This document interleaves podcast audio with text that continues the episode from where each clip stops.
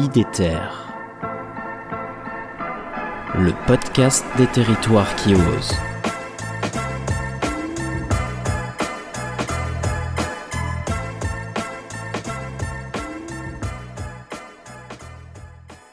Bonjour, j'espère que vous allez bien. Place maintenant à la science-fiction dans cette nouvelle capsule littéraire avec le roman Une histoire des abeilles de la romancière norvégienne Maya Lunde, publié en 2017 par les presses de la Cité. Alors Maya Lunde, ça s'écrit M-A-J-A-L-U-N-D-E. J'espère bien prononcer son prénom et son nom. Ce roman date de 2015 et a été traduit en français en 2017. L'auteur, Maya Lunde, nous plonge dans un roman mêlant la problématique écologique, ici la chute de la population des abeilles, et plus globalement de la biodiversité, à la question des rapports entre parents et enfants. C'est très très réussi. Nous suivons ainsi successivement trois époques importantes de l'apiculture, traversées par leurs problématiques et leurs promesses. Sont mis en scène trois personnages principaux qui nourrissent une relation profonde avec les abeilles.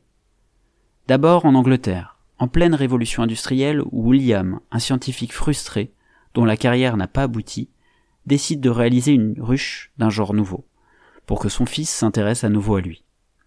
Puis, dans l'Ohio actuel, cet état du Midwest américain, marqué par la disparition rapide et progressive des abeilles.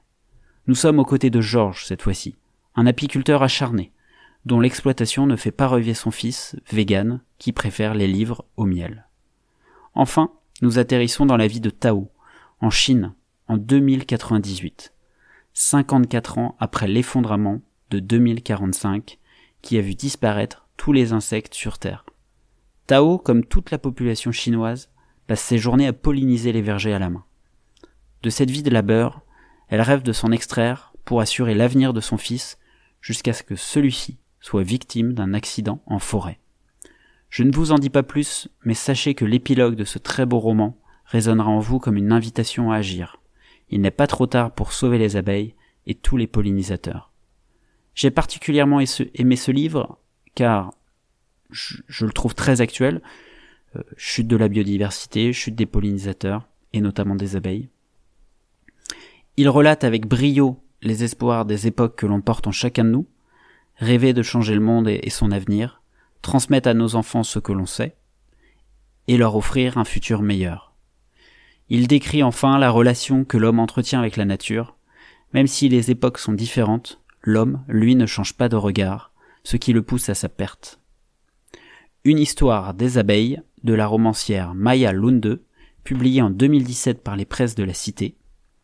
J'espère que vous avez apprécié cette capsule. Si c'est le cas, merci de la partager et de me mettre 5 étoiles sur Spotify ou Apple Podcast pour m'aider à faire connaître le podcast. Allez, très belle lecture